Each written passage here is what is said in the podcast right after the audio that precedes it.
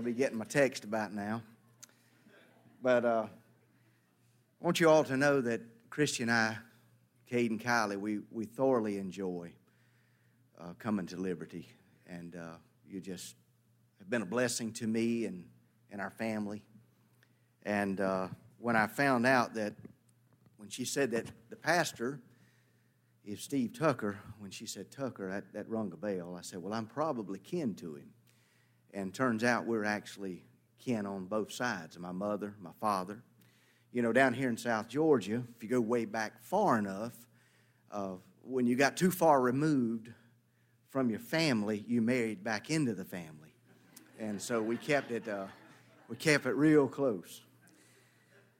But I want to preach to uh, preach today and encourage you and just worship God with you over something that I think we take for granted. That is the most valuable, most important, most essential, fundamental, necessary thing in your life. It's all that matters to God. Everything about your life should be connected. It ought to grow, develop out of what I'm going to be talking about today. It's the very thing, it's the only thing that pleases God. You know, I love the Lord. I've been saved since I was nine years old. I'm going to have to stay behind the pulpit because this is what's working, which is good with me. So I'm going to trust the sound guy to keep me up. I'm a, I'm a mild spoken, at least voice wise. And I'm a very bashful person. But I actually started preaching when I was 10 years old, and I cannot get over bashfulness. I've sung gospel music with the family. I've preached, I've pastored for over 30 years, and I'm telling you, I haven't been in a pulpit in a few Sundays, and I'm, I'm shaking in my boots. But that's okay. That's the way Paul preached. You know, we tend to think of boldness and courage in the Lord as something as, as different than that. But actually, Paul was a shy person. He actually went preaching shaking and trembling. So overlook that if, if I appear to be that way today. It's just my nature. The Bible says when we're weak, the power of God rests upon us. And I've already said to the Lord, I said, Lord, I'm weak today, so you just, you just take over. But I've been saved since I was nine, and I've read that little Gideon New Testament in the fifth grade. And I've studied the scriptures. And I'm telling you, I'm learning more today than I've ever learned in my life because that's the nature of our faith. Who you are is God's gift to you. And what you do with yourself is your gift to God your faith, the faith that God has in birth in you, that is growing in you, is exactly, it's as important as what God was doing in those men of faith that we're studying about in Sunday school. And it's even more. Because Jesus said that blessed are you who have not seen, and yet you believe. In my studies of Christianity, I've admired Orthodox Christianity, and not to be confused with Orthodox Judaism. It's the oldest form of the Christian faith. And if you went into an Orthodox church today, you think you was an absolute alien. Loving the extremities of Protestantism that came out of Catholicism, like Amish and Mennonites. I love it all. but as a South Georgia country boy. I'm telling you the work that God is doing in me and is in doing in you is all that God is concerned with in your life. And what He's doing in you is what He was doing in the apostles. You realize how much it took for the apostles to believe? Take Peter, for example. He's going to be where I'm preaching from today, 1 Peter chapter 1. I was reading through the Gospels, and I plan to continue to do that, and I encourage you to do that. The smallest portion of the Scriptures Matthew, Mark, Luke, and John. It's all we have about the life of Jesus. It's all about Him. That's what our faith is about, is Jesus. You realize these apostles, they loved God. And therefore, God called them. And they followed Jesus, God's Son. And He poured into their lives for, for three years at least, roughly. He performed miracles. They followed Him. Everything He taught, they heard Him teach. Their ears heard directly from the mouth of Jesus what you and I are gathered here today and reading about and studying about and attempting to live out in our daily life. He showed them over and over and over and over again in order that they would believe. They're the smartest Christians ever lived. They're the only ones that walked the earth and was taught by Jesus himself. That, you're talking about a seminary. You're talking about an education. But I'm telling you, the faith that God has imparted to you is more precious than anything else in this world. And it is under attack. Number one, it's under attack. It always has been. It ought not to be new. But I'm telling you, not the Christian faith as a whole, simply, not the Christian faith as a whole all over the world, but the faith that God has birthed in you is always under attack from Satan and the world. Understand me. It's happening every day in your life against your faith. You.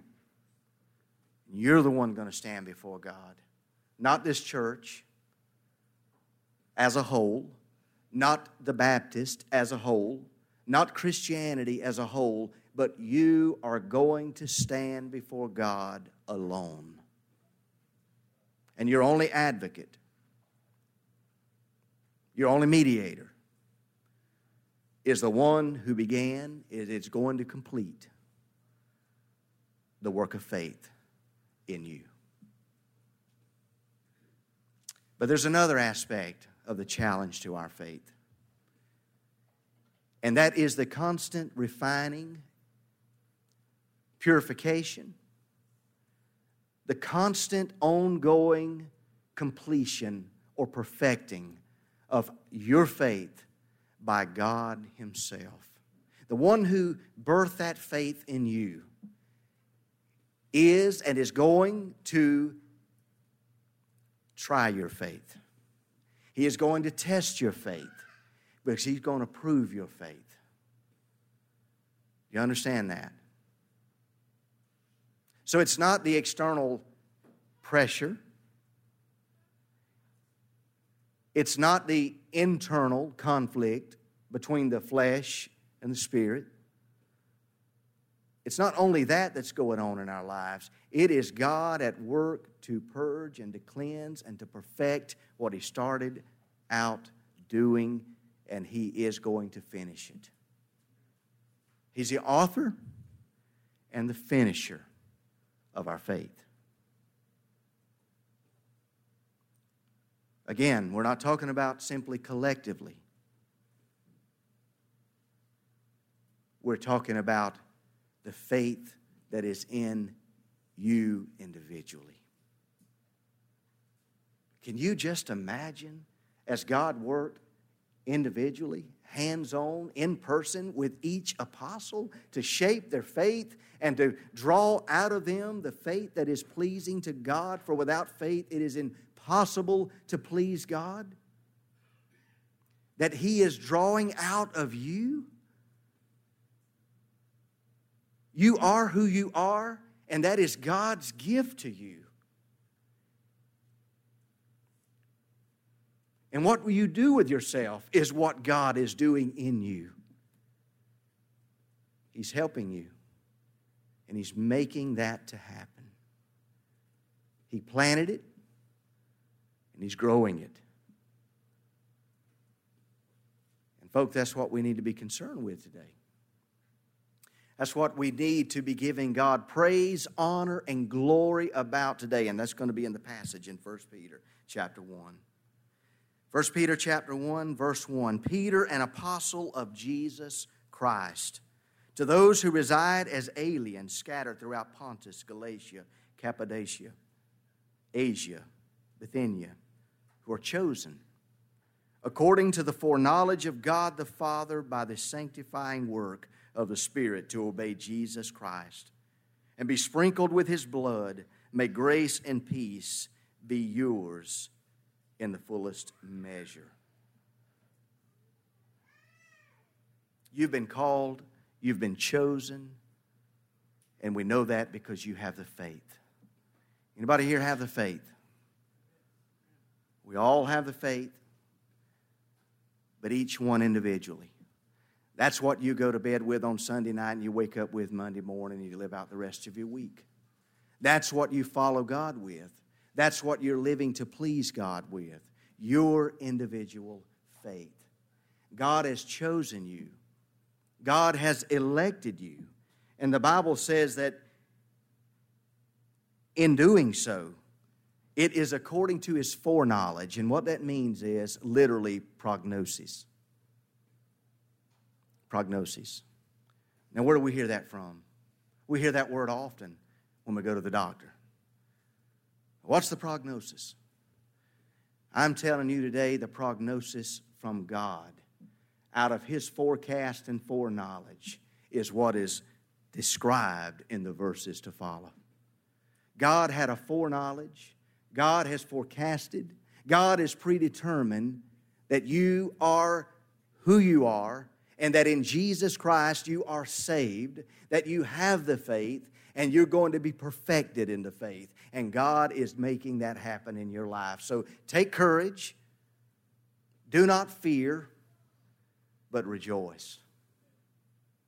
I got this sermon because I've been reading, as I told you, through the Gospels. And one thing stood out to me, and one of the great miracles in the Gospels, in particular, Mark. In the Gospel of Mark, where Jesus walks on the water, he completely leaves out the miracle of Peter walking on the water. And most time, in fact, when we talk about Jesus walking on the water, we focus about on Peter walking on the water. Mark is actually a disciple of Peter. Mark is trained by Peter. And yet, when Mark talks about Jesus walking on the water, he never mentioned Peter walking on the water. Peter never mentions himself walking on the water. I'm not saying it's not important. There's indeed a message in that, but that's not the message they were to gain that they could walk on water if they believed strongly enough. In fact, it's never mentioned again.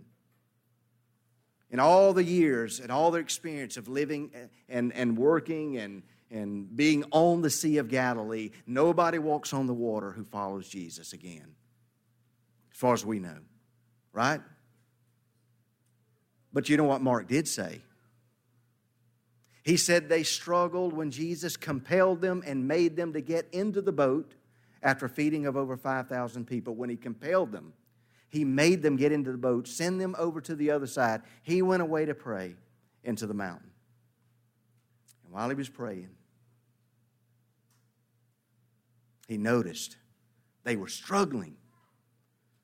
The winds were contrary and they were struggling. In fact, they stayed out there all night long. And the Sea of Galilee is not that big, actually. It is large, but it's not that large. It's basically a lake. You can see all the way to the other side. But they were in the midst of the Sea of Galilee in the fourth watch of the night, which is between 3 and 6 o'clock a.m. So all night long, Jesus is praying and the apostles are struggling at the oars to get to the other side in obedience to what Jesus has compelled them and forced them, commanded them to do. I think it's a beautiful illustration of our lives. As the world opposes our faith, as we are assaulted and as we are persecuted, as we are tried by the world, as Jesus so promised that we would do, we would experience that, we would have that. And if we're not, maybe if we're not living for God, but if we're living for God, you're going to have that. But also the inner testing and trials that come to, from God and are allowed from God Himself. It's a struggle. And God means for it to be so. You think if you're struggling in your faith that you're doing something wrong? You think if you suffer that something isn't going right in your life and you lack faith? My friend, that is God Himself perfecting the amazing, wonderful, imperishable, incorruptible, eternal gift of God imparted to you, which is your faith. If you've got faith, it is God Himself as we do not worry and fear about what's happening in, from the world. Be, in this world, you're going to have trouble, but be of good cheer. I've overcome for you. It's not about how the world oppresses, it's not about how the world attacks us. It's about what God is doing to refine us. That is marvelous, folks. It's, it changes, it turns, like all the other paradoxes in the, in the scriptures. It turns suffering, it turns sin, it turns death, it turns this struggle in life upside down to the glory of God.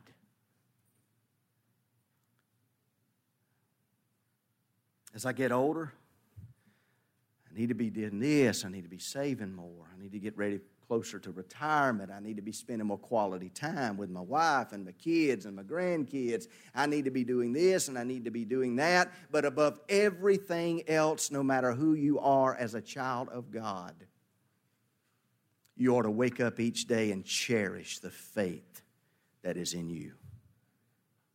And you ought to work with God on what He's doing to perfect it. That, that, is, that is his treasure to you.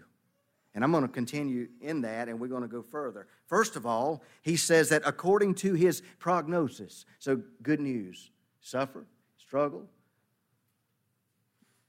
economics, your health, your family, your job, out of everything in your life, let me give you the most the, the most wonderful, best prognosis you'll ever get in your life, and it is from God Himself. This is His prognosis according to the Greek in the New Testament. That by the sanctifying work of the Holy Spirit, this faith has come to you. Sanctifying, what does that mean? It means being made holy. It's a process of becoming holy. You need to be holy. I know we're made holy by the righteousness of Jesus, but we're to live holy. We're to behave like we're holy. Why? Because our God is holy. And God is at work in you, separating you. That's what holiness means. You need to be about working with God to be identified as something God has consecrated, that He has set apart from this world for His own glory. Don't shy away from holiness. Don't reject the idea of holiness. Any form of faith from God, any form of Christianity is going to be the work of holiness imparted into you and being worked out in and through you from God Himself. He is holy and it will never, ever, ever change. Modern Christianity old fashioned Christianity, irrelevant, irrelevant to God. For God is sanctifying you. You're that special. Your faith is that precious. It separates you from the world. It separates you not just from the world, but unto God Himself. Do you understand how wonderful that is? You're talking about a belonging. You're talking about a purpose. You talk about a meaning in this life that you've been born with in Jesus Christ after being saved. That you have a God given purpose to be holy. And God is the one that's made you that way, not some form of religion, not those folks you hang around, not because you're a rural South Georgia, Tift County believer. Brothers and sisters, because you are a child of God, you are made holy. Steve was preaching last week about, you know, we, we took for granted the, uh, the casual Christianity where you didn't believe, but yet you live like a Christian, and how we miss those days. Well, you know, it's sort of like the wheat and the tare parable, where as the world gets worse, as Jesus promised, there's going to be a clear distinction between the tare and the wheat. And people aren't going to care if they're tares, and, but the wheat is going to care. And we're going to make every effort. We're going to work with God in every way we can to distinguish ourselves, consecrated by God, unto God for His purpose as His children. We're going to make every effort we can to prove in our lives, in our life, and throughout our daily lives that we belong to God, that we are made holy by God. It's the working of God in us. It's not of ourselves, it's the working of God by grace through faith. Salvation is holy. Amen. My friend, if your faith is more precious than blood, and we're going to read that eventually, my friend, it's because the blood of Jesus Christ is more precious than gold. You were bought with something far more precious. The blood of Jesus Christ has made you holy. So be holy. And don't be ashamed of it. I'm talking about before God. Give God praise. Amen. Unto what? He said, We are sanctified by the work of the Spirit to obey Jesus Christ. Obedience. And I want to really uh, look at this very carefully here. Obedience. Obedience. There's a, there's a negative nuance that goes with the word or the idea of obedience today. That would be expected in a rebellious generation. That would be expected in with the nature of rebellion, which comes out of Satan himself, the, the, the nature of lawlessness, the nature of rebellion, antichrist. It all makes perfect sense. It would make perfect sense that the very act or idea of obedience would be shunned today. Obedience is seen as oppression control, a yielding to something, a form of enslavement. And that indeed is what it is for us Christians. Amen. But obedience, I want you to listen to this very carefully. Listen very carefully because obedience in its original form, language, is a word called hippa akuo. You know what hippo means? Beneath, under. Akuo means to hear. Do you know the word obedience literally means to be beneath what is heard? You know the Shema, the great profession of faith by the Old Testament Jewish people? You remember where it says, Hear, O Israel. Hear, O Israel. The Lord our God is one. You remember that? Did you know in Judaism, in I'm talking about true Judaism in the Old Testament, that is the most important, essential statement in their faith. And those who practice Judaism to this very day pray that prayer from those scriptures every single day. To be an Old Testament Jew meant to be Hear, O Israel, the people who heard God. For without hearing, there is no faith. And without faith, it is impossible to please God. Hearing, listening. You know, when I want the kids to mind, or I want them to do something, when I say mind, there again, minding and obedience has a negative connotation today. But you know what we usually say? When we want to make sure that somebody understands and they're going to do what we've asked them to do or instructed them to do, we say something like, Do you hear me? You hear me? invited somebody to fill the pulpit once where I was pastoring. First church I ever pastored, I had this guy to stand up and give his testimony. I didn't know he was going to browbeat the church. He had a lot of problems with his people in the church, and he used it to do that. But he'd said, Are you listening? He wanted somebody out there to listen. What I'm saying is, God always is asking, commanding us to listen. Everything in nature has to listen. You don't survive in the, in the natural outdoors if you're not listening. I mean, you're listening to the weather, you're listening to the wind. I mean, they're listening to everything that we can't even hear audibly. They're listening to every, with every sense that God gave them to, to live the way God's called all the little creatures to live, right? Well, folks, essential, very important, imperative, definitive, life saving, matter of life and death stipulation when it comes to living by faith is to hear God.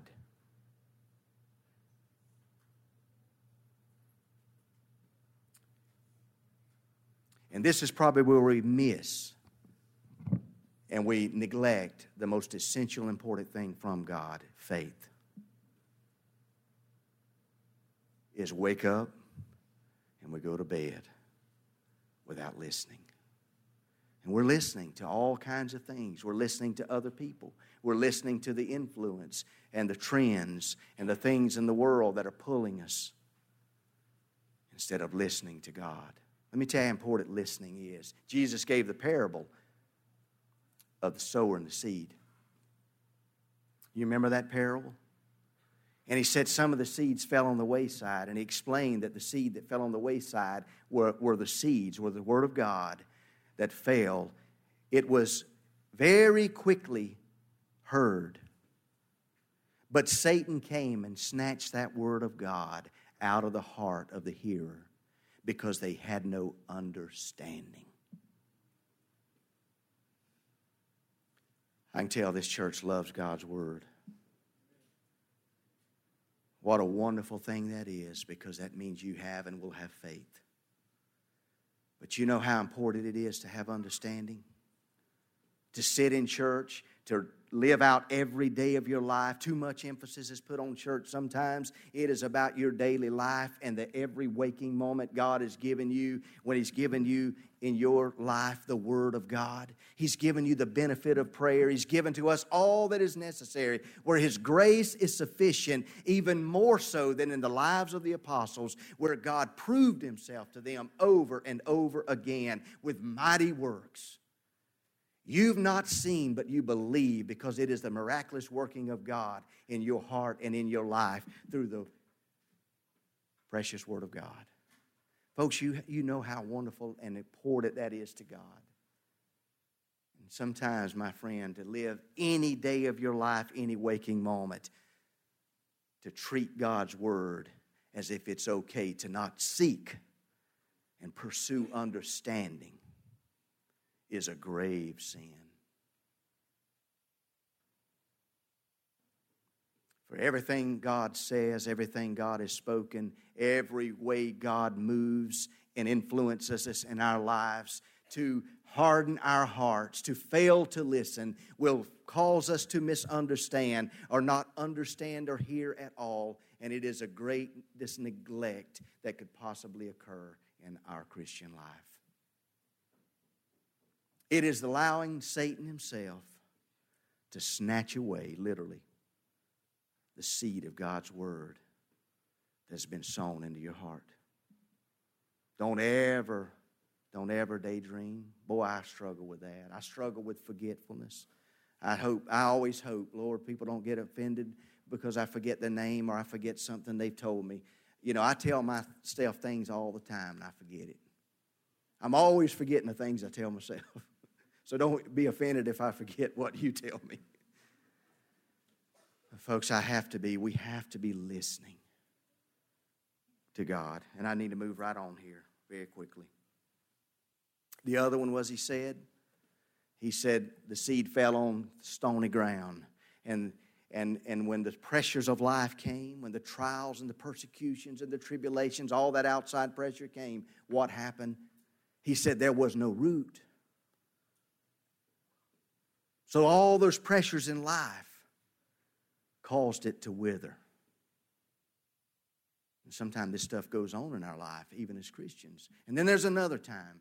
He said that, and there were those that were sown amongst the thorns. I mean, you know, they got to wanting more. They wanted more materialism.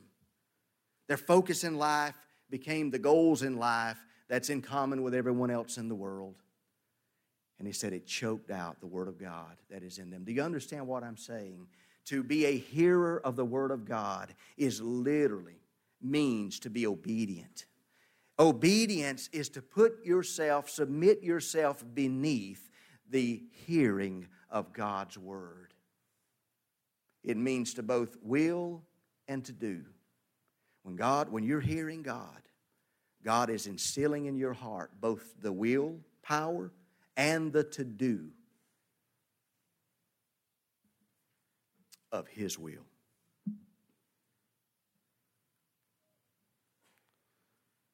Don't waste the time. Don't waste the word. No matter what's going on in your life, listen to God. For God's sake, listen. And then he says this and be sprinkled with his blood. Folks, this, this incorporates all the pains, the sufferings, the death of our Lord Jesus Christ. By his stripes you were healed. You're saved through Jesus. All this has been brought to you, all this has been imparted to you in birth within you.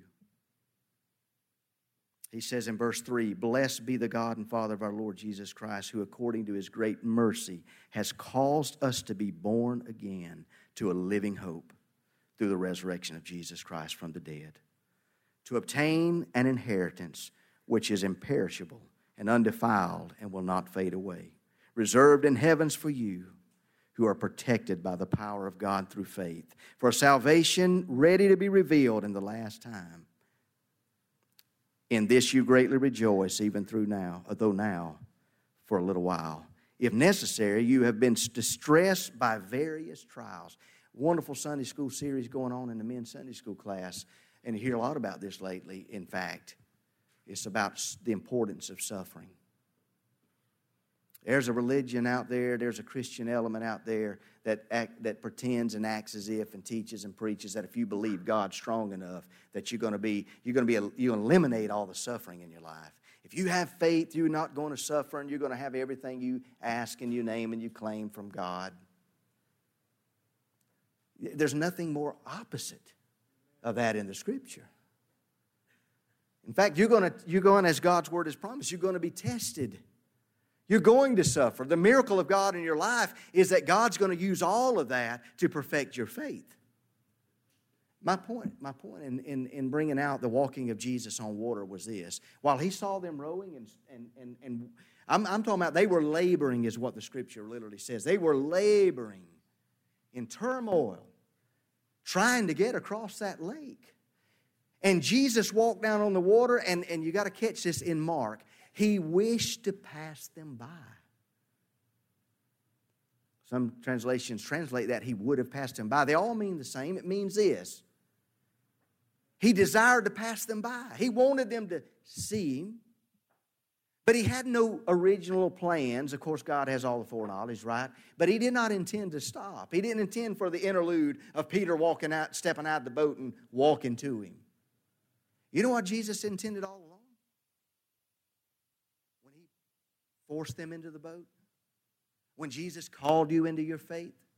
When He birthed that faith, the faith of God in you? Obedience. To submit yourself to the hearing of God. No matter what you are up against. Be faithful. You know you express your faith? Faithfulness. He wished to pass them by. My friend, they were safe in the boat because God put them in the boat. delayed, hard work, indeed, but they were going to make it. They're going to succeed. You're going to make it. You're going to survive. You're going to do more than survive. As the scripture goes on to say, so that the proof of your faith, verse 7, this means the proven genuineness of your faith. And here's where my closing points are.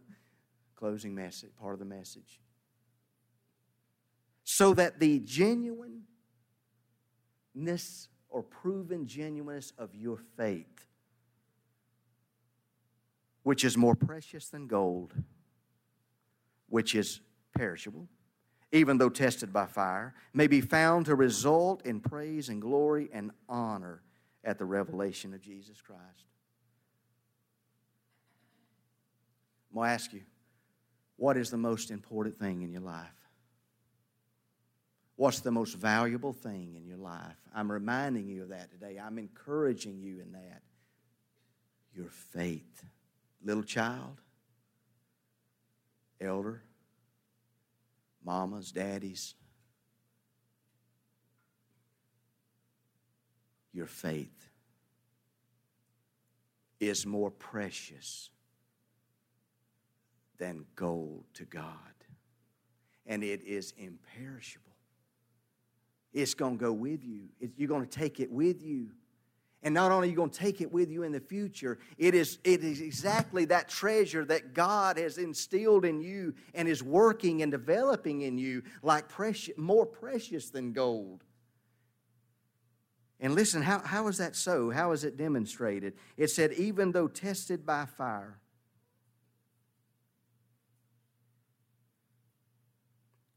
may be found to result in praise. Let me tell you something praise is not a style of Christian music.